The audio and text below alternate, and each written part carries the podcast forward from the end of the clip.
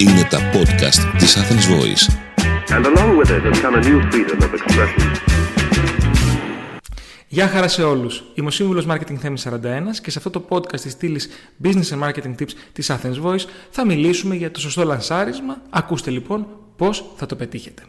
Αλήθεια, έχετε ποτέ σκεφτεί ποιο ήταν το σημαντικότερο λανσάρισμα όλων των εποχών; Κανένα άλλο από αυτό της ίδιας της ύλης. Είτε μέσα από το Big Bang των κοσμολόγων πριν από 13 και πλέον δισεκατομμύρια χρόνια, είτε μέσα από το στην αρχή δημιούργησε ο Θεός τον ουρανό και τη γη των θεολόγων. Όμως και στις δύο περιπτώσεις το λανσάρισμα, αν και εξαιρετικό, δεν υπήρξε τέλειο. Οι μεν κοσμολόγοι ανακάλυψαν ότι εκτός από την ύλη, το Big Bang δημιούργησε ένα συνεχώς επεκτηνόμενο σύμπαν, το οποίο κάποια στιγμή θα κάνει όλα τα άστρα που βλέπουμε αόρατα. Οι δε θεολόγοι είχαν πάντοτε να αντιμετωπίσουν το προπατορικό αμάρτημα. Μέσα από αυτήν την εισαγωγή θέλω να πιστεύω ότι βλέπετε περισσότερο τα πράγματα στη σωστή τους διάσταση όσο αφορά στο δικό σας λοιπόν λανσάρισμα. Πάρτε μια βαθιά ανάσα, χαλαρώστε και ακούστε τις συμβουλές μου για το σωστό λανσάρισμα που θα ακολουθήσουν. Πρώτον, βεβαιωθείτε ότι το προϊόν δουλεύει. Δεν μπορώ να θυμηθώ τον αριθμό των πελατών μου που μου έχουν εκμυστηρευθεί ότι κάποιο τους λανσάρισμα απέτυχε γιατί το προϊόν ήταν ανώριμο, ανέτοιμο ή προβληματικό.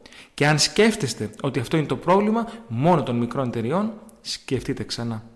Το πιο πρόσφατο παράδειγμα που μπορώ να φέρω ήταν η παταγώδης αποτυχία συνδρομητικής πλατφόρμας μεγάλου ελληνικού τηλεοπτικού αναλύου στο παγκόσμιο κύπελο ποδοσφαίρου.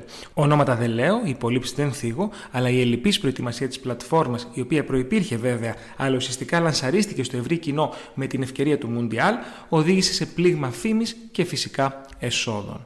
Δεύτερον, βεβαιωθείτε ότι το προϊόν κάνει τη διαφορά. Δεν σας λέω να εφεύρετε τις ζώνες ασφαλείας, ούτε να φέρετε στην αγορά το νέο iPhone. Ωστόσο, έχω δει πάρα πολλά Me Too προϊόντα και υπηρεσίες που στον σκοπό του γρήγορου κέρδους αντιγράφουν τον επιτυχημένο της αγοράς. Η συντριπτική πλειοψηφία από αυτά, έξι μήνες μετά το λανσάρισμά τους, έχει σβήσει. Εν κατακλείδη, είναι απαραίτητο για το προϊόν σας να κάνει κάποια διαφορά. Αυτή μπορεί να είναι μια διαφορά μοναδικότητας, είναι το ιερό δισκοπότηρο του Unique Selling Proposition USP, καινοτομίας, χρηστικότητας, design, πρακτικότητας, τιμής προς τα κάτω, τιμής προς τα πάνω, premium κτλ.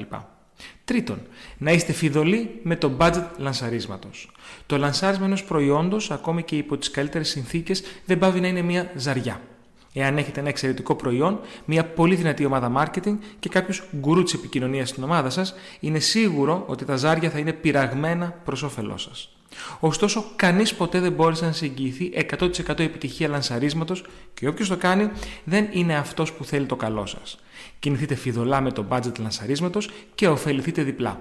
Αφενός, εάν το brand πάει καλά από τον πρώτο μήνα, θα έχετε υπόλοιπο budget για να επιμείνετε επικοινωνιακά. Αφετέρου, αν το brand αποτύχει, θα έχετε τουλάχιστον μικρότερη ζημιά. Τέταρτον, επενδύστε στο product launch event.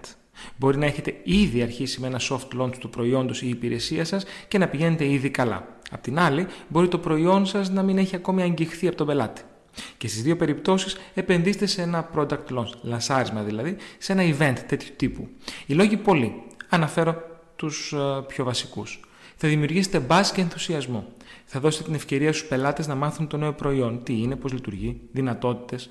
Θα εμφανίσετε το προϊόν σας στην πιο ελκυστική και απαστράπτουσα μορφή του. Θα δημιουργήσετε ανταγωνιστικό πλεονέκτημα στην αγορά σας από την πρώτη ημέρα. Θα αυξήσετε γενικότερα την προβολή της εταιρείας σας και θα προσελκύσετε νέους πελάτες και για τα υπόλοιπα προϊόντα σας. Πέμπτον, Δημιουργήστε brand voice. Μην περιμένετε να δημιουργήσετε ένα brand voice μετά το λανσάρισμα. Δεν είναι σωστό να μπείτε στην αγορά χωρίς να γνωρίζετε ποιος είστε και πώς θέλετε να αλληλοεπιδράσετε με τον κόσμο. Η συνέπεια είναι το κλειδί για κάθε brand. Το brand voice, δηλαδή η ξεχωριστή και μοναδική προσωπικότητα του brand, πρέπει να διέπει όλα τα υλικά σας, marketing και πωλήσεων, αλλά και οποιαδήποτε επαφή εσάς ή των ανθρώπων σας με το ευρύ κοινό.